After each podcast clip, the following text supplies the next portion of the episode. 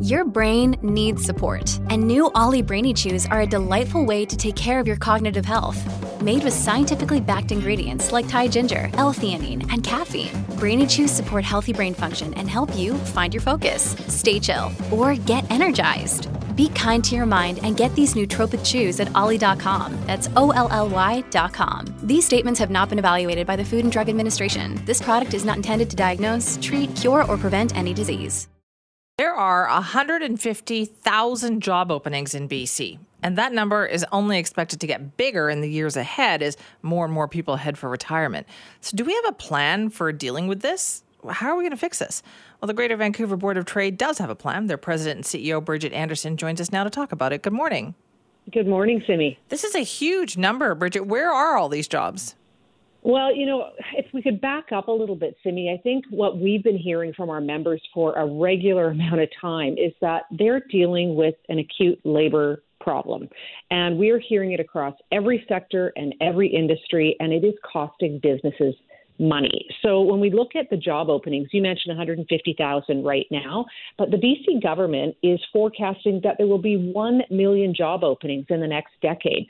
So we've got a big problem. We've got a, a labor shortage and we have got to be able to find ways to solve it. So, over the last six months or so, we have conducted research, we've talked to many of our members, and we put forward a plan that contains 65 recommendations based on sort of three buckets, if you will. One is some immediate steps that could be taken to maximize labor force participation. One, another, to ensure that we have the digital skills that we need for today and tomorrow.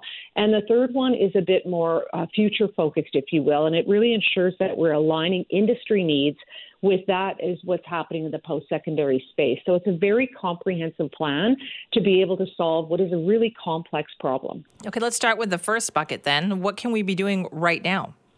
There's a number of things that can be done immediately that would start to address the acute challenges we're seeing.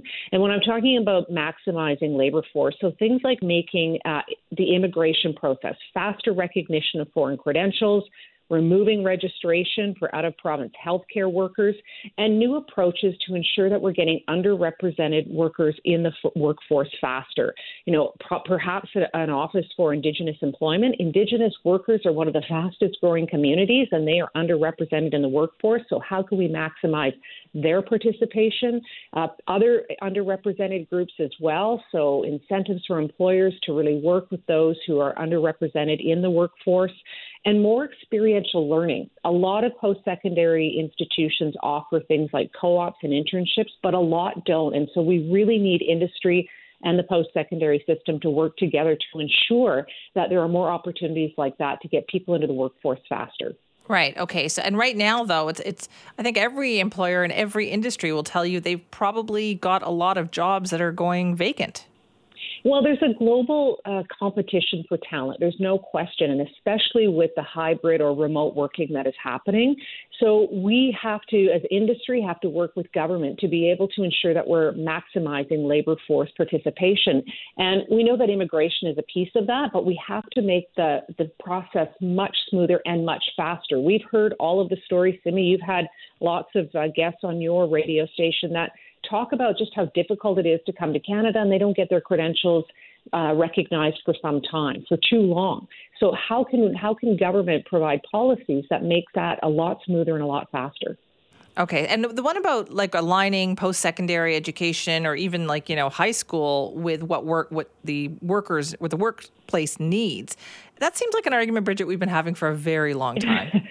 Yeah, and you know, part of the research and the discussions we had included a lot of young leaders because they're the ones closest to that system. And we heard from them that there was a number of things that could be done, offering them more practical skills, hands on skills while they're going through post secondary. But even before that, if you think about being in high school, lots of kids maybe don't know what they want to do, but there are a fair amount of kids that have decided by grade 10 or 11 they want to be a nurse or they want to go in a certain direction. And so how can we have laddering programs in high school that accelerate their ability to get into the workforce faster? And then using data, data is a really important tool here, using data to inform those decisions by post secondary institutions to offer the kind of programs that we can see our gaps in the labor market. So, you know, ensuring that that is a data first approach and making sure that we're building the skills for today and the ones that we need in the future. But what can businesses do differently here? Hiring is a is a challenging process, and I feel like a lot of a company's time and effort is is spent like trying to find people and hire people. You know, businesses have had a rough time, and I've talked to you about it for uh, a number of months now. Businesses are coming out of the pandemic still. A lot of them are facing increased debt, and there's the global competition for talent in a city that's pretty unaffordable. So things like um, additional skilling or reskilling of talent, you know, that really becomes a partnership between the employer and the employee. So this is where digital skills really come to play. And so one of the recommendations we're making is to create a digital skills index that really ranks workplace digital skills, but incentives for some of the smaller businesses to ensure that they have a digital first approach and that you know incentives for employees to upskill or to additionally skill themselves through something like micro credentials, which are becoming very popular and a very accessible way to get additional skills in your tool belt very quickly. Boy, it just sounds like we all have a lot of work to do because when you talk about these numbers, at what's I think your report said seven hundred thousand jobs in the next ten years.